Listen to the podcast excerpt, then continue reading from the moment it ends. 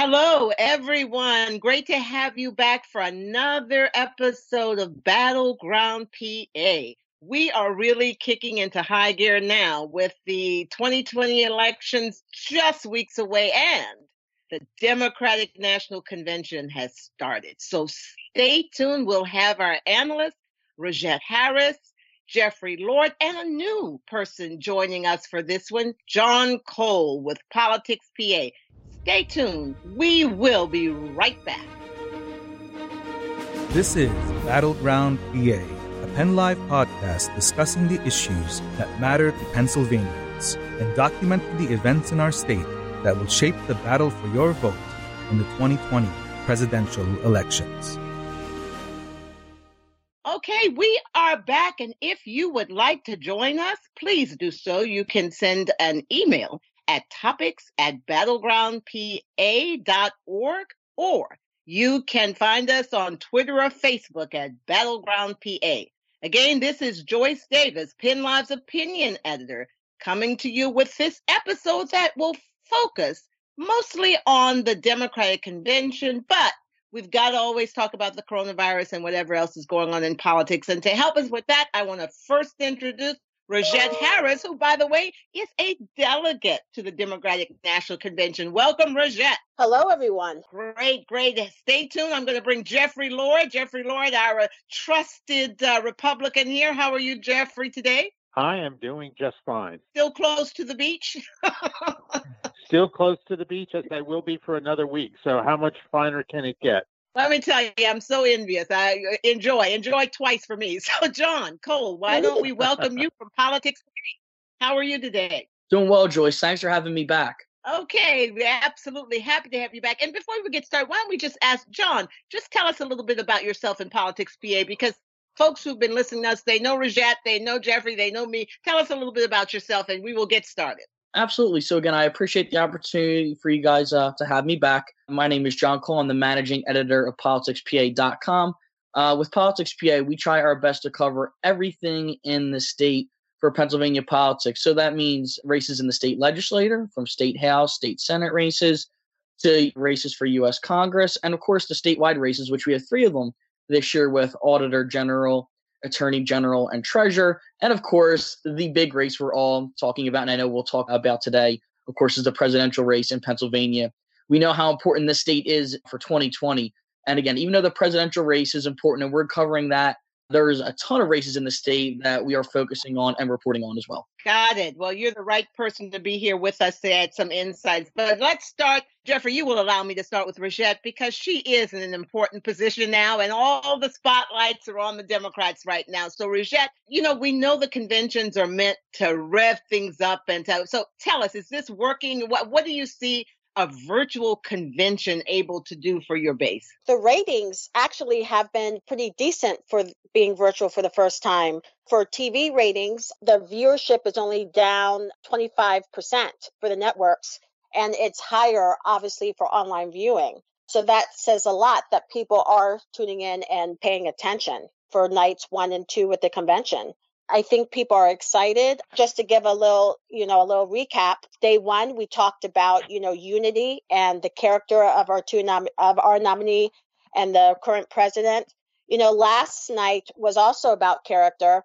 You had Dr. Jill Biden, Joe Biden's wife, who, as a school teacher, talked about the coronavirus in schools. She talked about, you know, the parents and being an educator, she has firsthand knowledge of that. But she also focused on Joe Biden, the man, the husband, the father, the human being. And who better knows you than your spouse? So she did a right. very well, that... nice job with that. And then Joe Biden joined her afterwards, which I think was a really nice moment.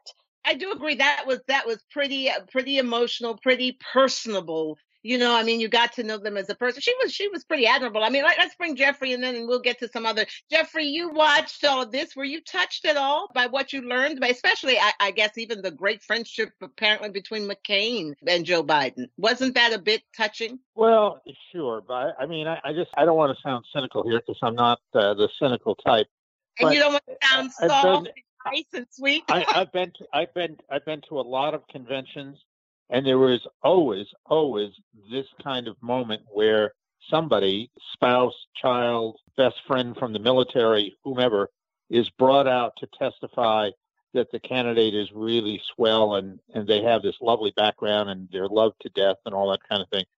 And I understand why they do it. In the day and age of television, it is a necessity. So yeah, it went very well for for the Bidens. There's no question. And of course, the thing with McCain is a dig at Trump and all of this kind of thing. So they did their deal. And, and I assure you, I don't know how this is going to work next week for Republicans, but, you know, four years ago, they had his kids testify, uh, you know, on behalf of their father. This is what political campaigns are like at conventions these days. So yeah, they did fairly well with it. In John. John, as a as an average Joe looking out there. Well, not maybe we can't say average Joe because that's Joe Biden, but as mm-hmm. someone looking at this, did it? Do you think it reached just the average person?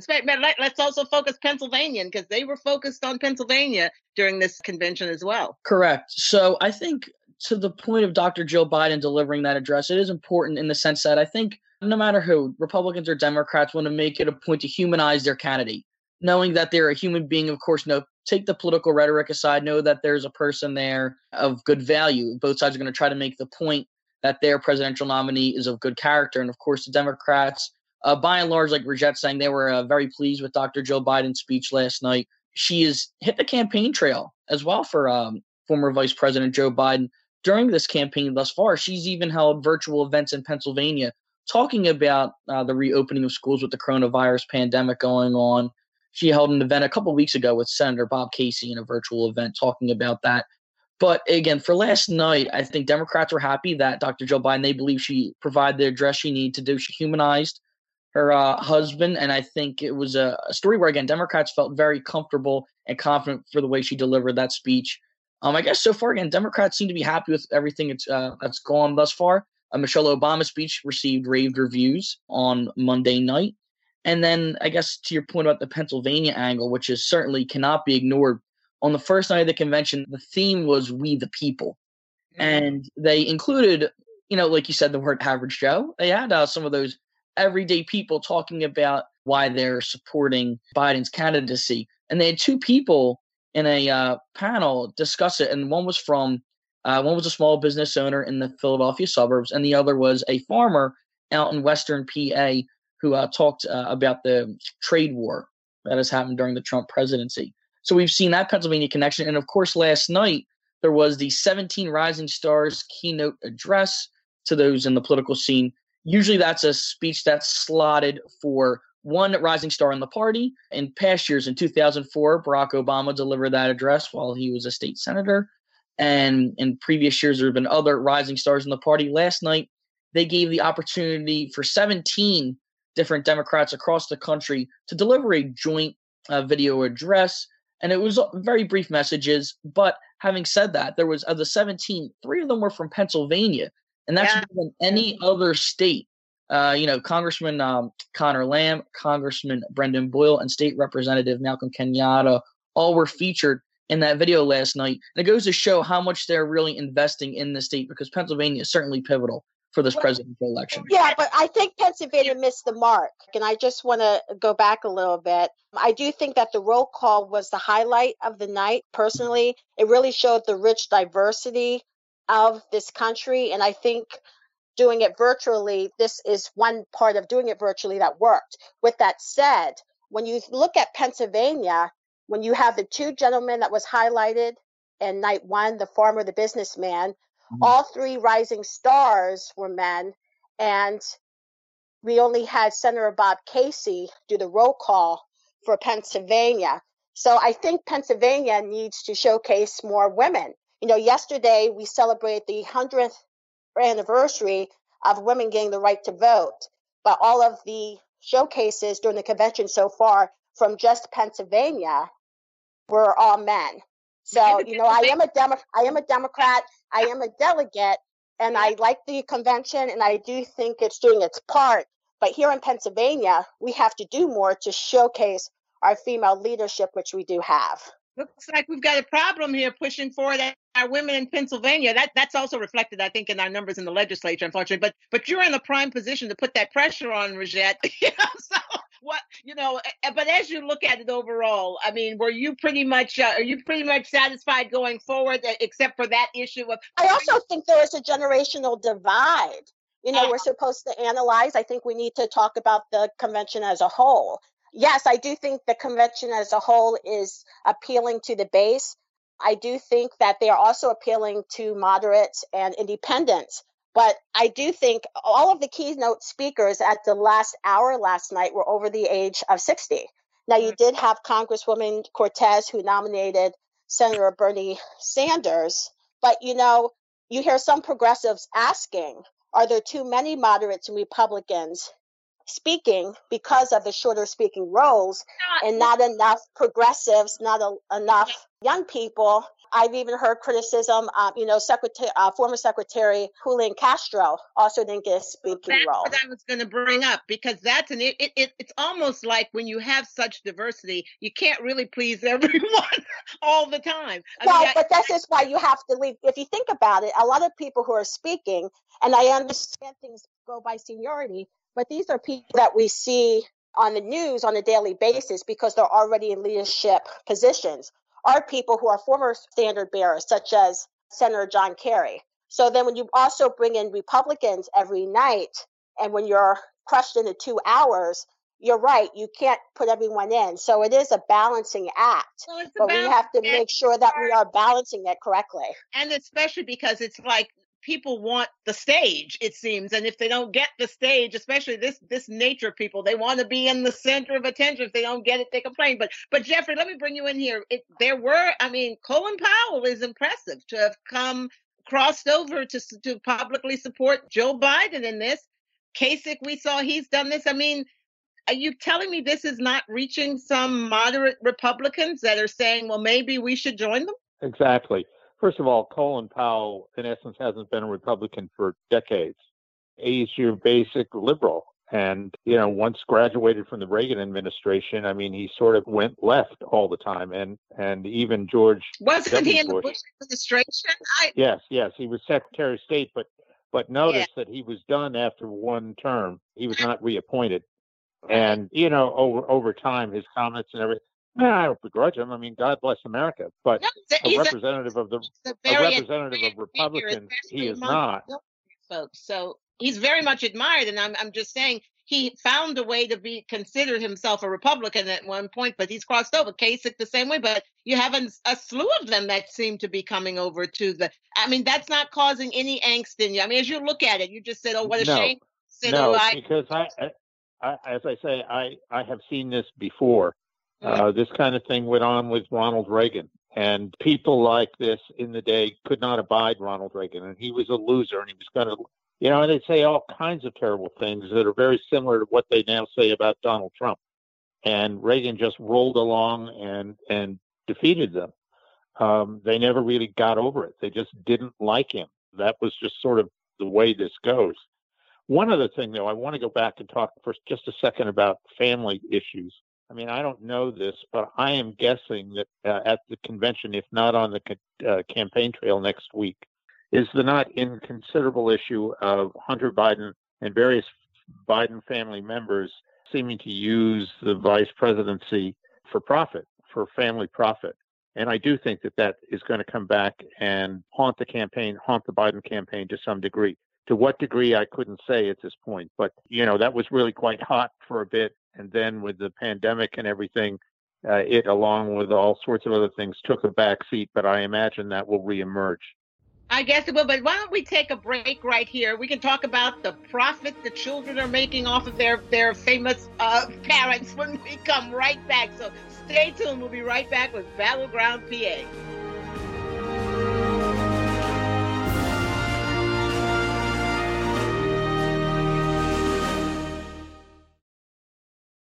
Okay, we were back, and and Jeffrey raised the issue of Hunter Biden and how that is likely to impact. But we've got the children issue of, in the White House right now as well. Again, uh, you can join us. Give us uh, an email. Send us an email at topics at battlegroundpa.org, or you can join us on Facebook or Twitter at battlegroundpa. So let's bring in our analysts again. John, why don't we bring this up to you? Jeffrey raised the issue of will Hunter Biden become a liability? And as you look at perhaps how he used his father's influence as vice president. But we also have the issue of the influence of the children of uh, Donald Trump around him, and there's a lot of them around him. How will you think that's going to play?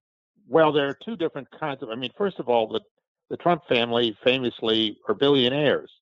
So it's not a question of using their government position to make money. The Bidens, on the other hand, were not were not wealthy at all. I think that's they, exactly they, what critics are saying that they're using it to make money. That his daughter is still in her business. John, why don't we bring you in here? How are you looking at this? I think, like Jeffrey mentioned, in the previous segment was correct in the sense that this was an issue that Republicans were talking about earlier in 2020. But once the coronavirus pandemic hit, I think it kind of did take a back seat. However, that's an issue where I think Republicans feel uh, that they could sway voters on. However, I don't know exactly if that's going to be the number one issue on voters' minds, considering that the coronavirus pandemic has kind of emerged as this all-encompassing issue that is affecting. Oh, I'd agree all. with that, John. And I, yes, I think I'd agree with that. It's in the mix, but it won't be job one. It'll just be out there. Well, it's just hypocritical. It's very hypocritical. The Trump children have also have benefited from their father being president. I mean, we're talking real estate sales, we're talking the disappearing of anti nepotism laws. We're looking at them getting certain things from intellectual property from China, free advertising. You know, they've used the position as uh, to benefit themselves. So, I mean, if the Republicans in the Trump campaign wants to bring up anything about the Bidens, you know, let them. I'm sure the Bidens don't mind them bringing anything up and answering these questions, but you have to be ready to address issues within the Trump family as well. And that's the problem that I see with the current Republican Party and the current Trump campaign and administrations. They always want to point out things on other people, but they don't want to be accountable and answer to what they themselves do. Well, the essential and I don't think the Democrats are allowed to do that this time. To, the to essential question is how do people with no money in the beginning become rich and the only thing they've done is serve in government?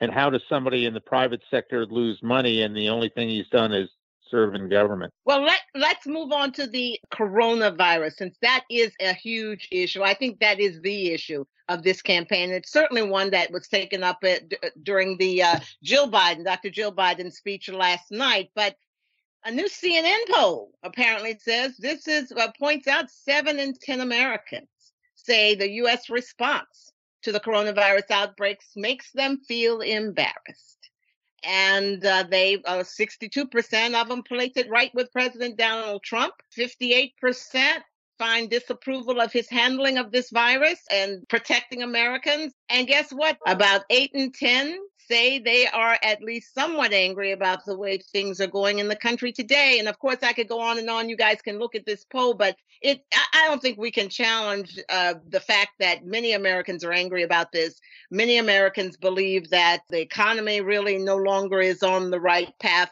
not necessarily because of the president, but because of the virus, but because the president isn't handling the virus well, that does not look bode well from him. And uh, it looks like some of this is being translated to to support for Joe Biden. I don't know if you picked up on any of this, John, in, in, in your reporting and in what you're looking at in Pennsylvania.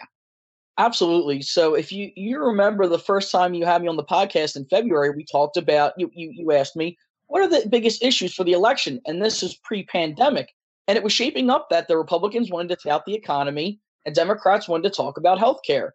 Well, both those issues are still important, but we'd be lying if we think they're the two issues at the front, you know, the front page right now. It's definitely the coronavirus pandemic.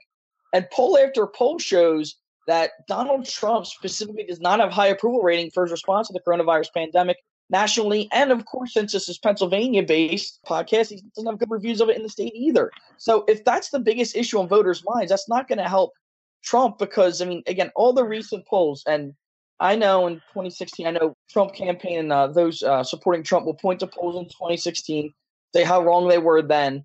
But again, right now, the Real Clear Politics average shows Biden beating Trump right now in the state of Pennsylvania by around six and a half points. And even yesterday, there was an internal poll from Heritage Action, you know, the Republican back group that showed Biden leading by a couple points. And that's from a GOP friendly poll. So I think everyone would agree right now that the coronavirus pandemic is playing a pretty significant role in the election. However, we're still 80 plus days out. So we know other issues can emerge. But as of now, I think the coronavirus pandemic has largely hurt Donald Trump's chances of reelection. That does not mean by any means that he's lost yet. But having said that, I think right now it's de- it's definitely been a I think there's a direct correlation between the, the way the country views the way the Trump administration handled the pandemic and his approval rating and his uh, head-to-head matchup against Biden.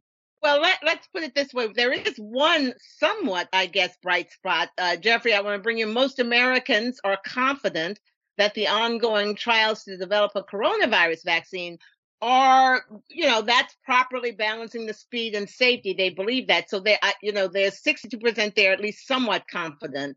And that includes, looks like an agreement, at least according to this poll, between Democrats and Republicans. 68% Democrats are confident, 60 60 cent Republicans. But I do want to wonder if the president may be hurting himself, Jeffrey, in kind of touting unproven again an unproven uh, treatment for for this virus wouldn't he be better just to stick with the scientists i mean i don't know what what are you thinking well, about i these? think he i think he certainly feels that he is i mean there are after all plenty of scientists out there who have given a thumbs up to hydroxychloroquine i mean that's just fact you know i actually think the biggest problem here his biggest problem is the media because the media the mainstream media can't stand him.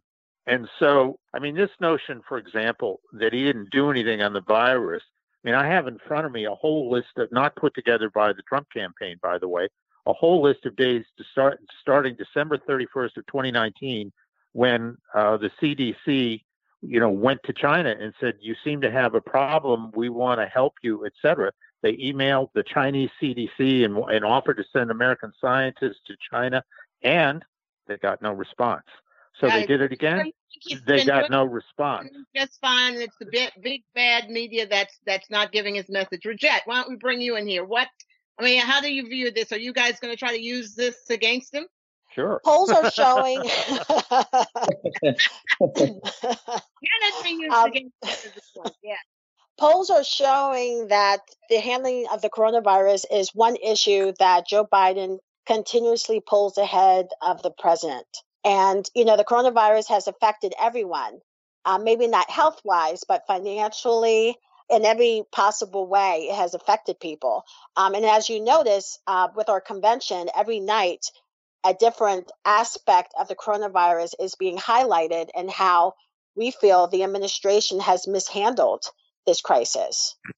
So, so I do think it's going to continue to be a main issue linked up to the election because, for argument's sake, say um, a vaccine does come, and I'm not saying it will, I don't think, but I'm just thinking ideal world, we have a vaccine next month and everyone gets vaccinated.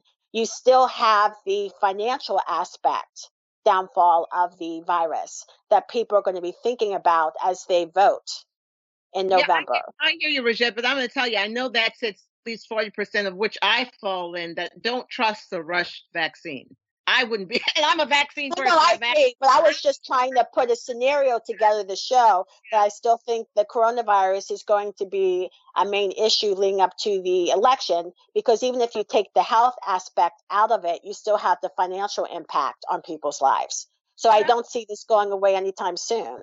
Well, yeah, I don't. Uh, uh, and I can't wait to watch the Republican convention next week to see how the president and the Republicans are going to respond to what uh, most people feel is a horrible response to this pandemic. So I am very well, curious. I think most people, to the extent that, that most people feel that, it's because of the media. I mean, I, I, I suspect that they will document in chapter and verse just what the response was, and they will not hesitate to, to note that on January 31st, when uh, Trump declared the, the virus a public health emergency and issued his travel ban, that Joe Biden was out there saying he was xenophobic for doing this. As late as a month later, February 25th, there was Nancy. Wait, wait, wait, wait. To communicate, you have to communicate what you're doing so that people understand it.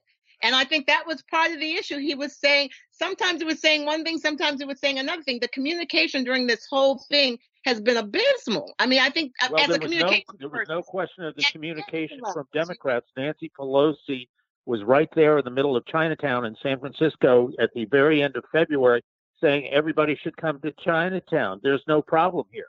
You know, so so that is going to be again, brought out. that just rings hollow. I don't know, John. Why don't you put, come into this? We're, we're, you know, we're debating these issues. Look at it from, the, you know, the, just the kind of independent view. How do you think this is resonating with independent voters? Well, again, like I was saying earlier, where this is definitely an issue where, again, this is just the polling tells you that Donald Trump does not have, you know, high remark, uh, high marks right now for his administration's response to the coronavirus pandemic. And if anything, I if you don't mind, I would like to pose a question to Jeffrey in the sense of so next week with the Republican convention, which again, you're, you're, talking about, Jeffrey, about how you believe that the Trump administration has done a great job or a good job handling this pandemic. Even though the polling says they haven't, do you think, again, next week, will they try to make it a point to talk about the pandemic a lot? Or maybe will they pivot to talking about the economy? Where if you look at polling, that seems to be where Trump fares better. Like, why wouldn't? Oh, I think they'll focus on the economy without but, doubt. But, but I'm I saying, mean, will that will that be the main focal point? Or are they going to try to ignore the coronavirus? Because I think it's tough to ignore the pandemic, but they also need to make it yeah, a point I don't think they'll ignore it. No, I don't think they'll ignore it. I just think that the main emphasis will be on on the economy, on how bad the economy was in the Obama Biden years, the slow growth, unemployment rates. I mean, all of this, the worst economic uh, recovery in the post World War II era. I mean, there's chapter and verse that they will go into on that. And, you know, as you guys know, I always feel that that in any presidential election, generally speaking, is the main issue. But I'm sure they will touch on this at some point on this meaning the virus. I mean, right. they well, have to. Well, they have to touch on the virus. And here's the other thing that I think we, we need to talk about too. Again, these schools reopening. And we're seeing pretty much a pattern developing. I would think that when they reopen, they got to close because people come down with the virus. And we've got about what the next week or two, we're going to see more and more schools at least attempt to reopen and Jeffrey, I know you're you have a relative who's a teacher, but I mean, this is going to impact, I believe, the elections when people see that nothing seems to be working short of staying home. I mean, right? I mean, John, I don't know when will the kids returning to school and having this problem, eh, basically the virus continue to be spread and that's probably going to happen shortly and it's probably going to fall right at the time the republican convention opens. Correct and again i just don't see this issue going away. Last night in dr jill biden's address i think we noted earlier that she delivered the speech in the classroom she taught at. So again it's something that democrats certainly want to talk about you know they wanted to stress that they believe it's going to affect going back to schools. And again i think no one has the correct answer of how exactly to reopen the schools because it is a complex issue where I think you want to make sure you want students to learn. I guess you're going to try their best to do it as vir- do it virtually and make sure it's safe to do that. That's just it. The, Rep- the Republicans or Donald Trump wants it open, right, Jeffrey? I mean, he really wants people back to normal. Is that right? I mean, is that the message that's going to be coming out back to uh, normal? It's it certainly it certainly is one of them, but there's no question. I mean, I think the only people who are going to have the ultimate decision here are are parents. Yeah. And I certainly, in, in reading, doing some reading on this, I've seen parents out there on both sides of this. One side says, you know, I'm not sending my kid into this kind of environment.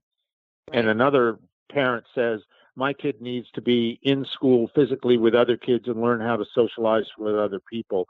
And I am definitely sending my child back. So yeah, I mean, I guess the question that I have and that people are looking at, yes, that's a wonderful sentiment, but what if your kid ends up in the hospital? Or worse mm-hmm. yet, what if he comes and brings it back home to grandma? There's there's other pieces to this. You know, not every parent is able to homeschool their child. And I'm not advocating opening up the schools, but these are real issues that need to be dealt with. I know here in Dauphin County with the city of Harrisburg, they're going virtual. However, for parents who have to work and can't leave their right. children who are young at home by themselves. There's a lot to this. And unfortunately, sometimes people only see it from their point of view. But when you're an elected official and a parent, obviously you have to look at the, the, the broader picture.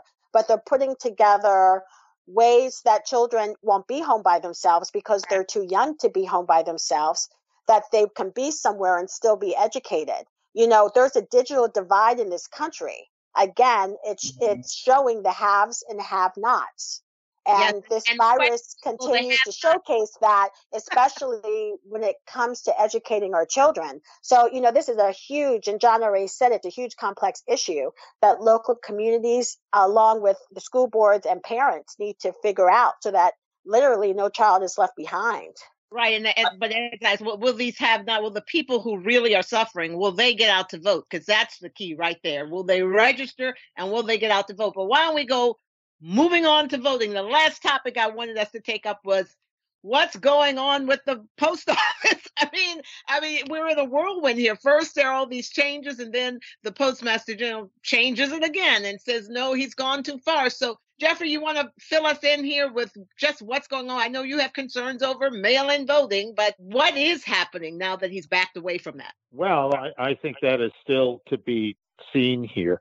But I will say this I, I think this paranoia if anybody is entitled to the paranoia, it's Republicans because Democrats, let's say, uh, I'm old enough to remember the Kennedy Nixon election and all those uh, dead Democrats in Chicago who seemed to turn up at the last minute to uh, carry Illinois for Senator Kennedy. You know, their, their record with this kind of thing landslide. Lyndon won by 84 votes when he ran for uh, election as senator from Texas in 1948.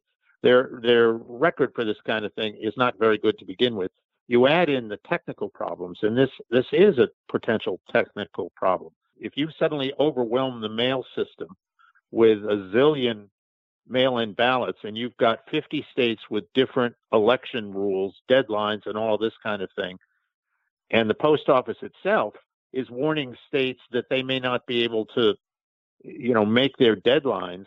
You've got a problem here. And the last thing we want to find is when the polls close on election night that we're in one of these Chad situations as we were in 2000, where ballots are in dispute and the election drags on and on and on and on. That's not going to be good for anybody, not to mention whoever wins. Republicans figured out problems and dealt with them. But Rajette, why don't we bring you in here? You guys, the, the Democrats will be promoting mail-in voting, right? Yes, and you know what Jeffrey uh, is talking about, what the Republicans are trying to do is they're trying to suppress votes. That's basically what this is. I mean, uh, President no. Don- Donald Trump said himself that he opposed uh, funding the post office because he does, doesn't want to see it used for mail in voting. I quoted his words. I'm not just making that up. He said that himself. The Postmaster General has reversed course. He's not going to make any further changes until after the election. 20 plus states, some Republican states as well, have lawsuits against the administration because they're you know they're fooling with the mail which isn't just for voting it's for also getting medicine receiving goods from businesses. It's it's it's it's a staple of this country for for centuries now. Um, as far as fraud is concerned, studies have been done for forever by all political sides that there is no fraud. Now, can you point to a case or two where there is an issue? Of course, but there is there is no widespread fraud with vote by mail. And if we can file our taxes by mail, we can we can vote by mail. This is just a voter suppression tactic being used by the Republicans. And, and well, I would, I would, I would suggest that voter ma- that that mail by ballot itself has the potential of being serious voter fraud, denying people their, you know, ballots that don't get counted. I mean, thousands of these ballots in in this New York situation were not counted or were were stashed somewhere. I mean, it was it was a mess. That's voter suppression, and that was just within the Democratic Party with one Democrat running against another Democrat, and so, and only for a seat in Congress, not for the presidency. So, John, as you look at this, or and and around the, are are independents people who are not necessarily partisan? Do they see mail-in voting as a problem, or are they pushing for this? or what? Eh, from what your your perspective is? Again, so going back, uh, we've talked about how mail-in voting is a rather new phenomenon in Pennsylvania. Primary was kind of the first time we got to really see it play out and there were the, there was counties that uh, everything went really smooth. An example would be Allegheny County, being the second most populated county in the state. Everything went really smooth there. Uh, every oh, the results came in pretty quickly, and there wasn't a lot of concerns there. However, in Philadelphia, where I live in, you know, the largest county of the state, again, I don't think there was problem. It didn't seem as though there was a fraud issue in Philadelphia with the primary. However, there was an issue the timing of the results of as the ballots were coming in.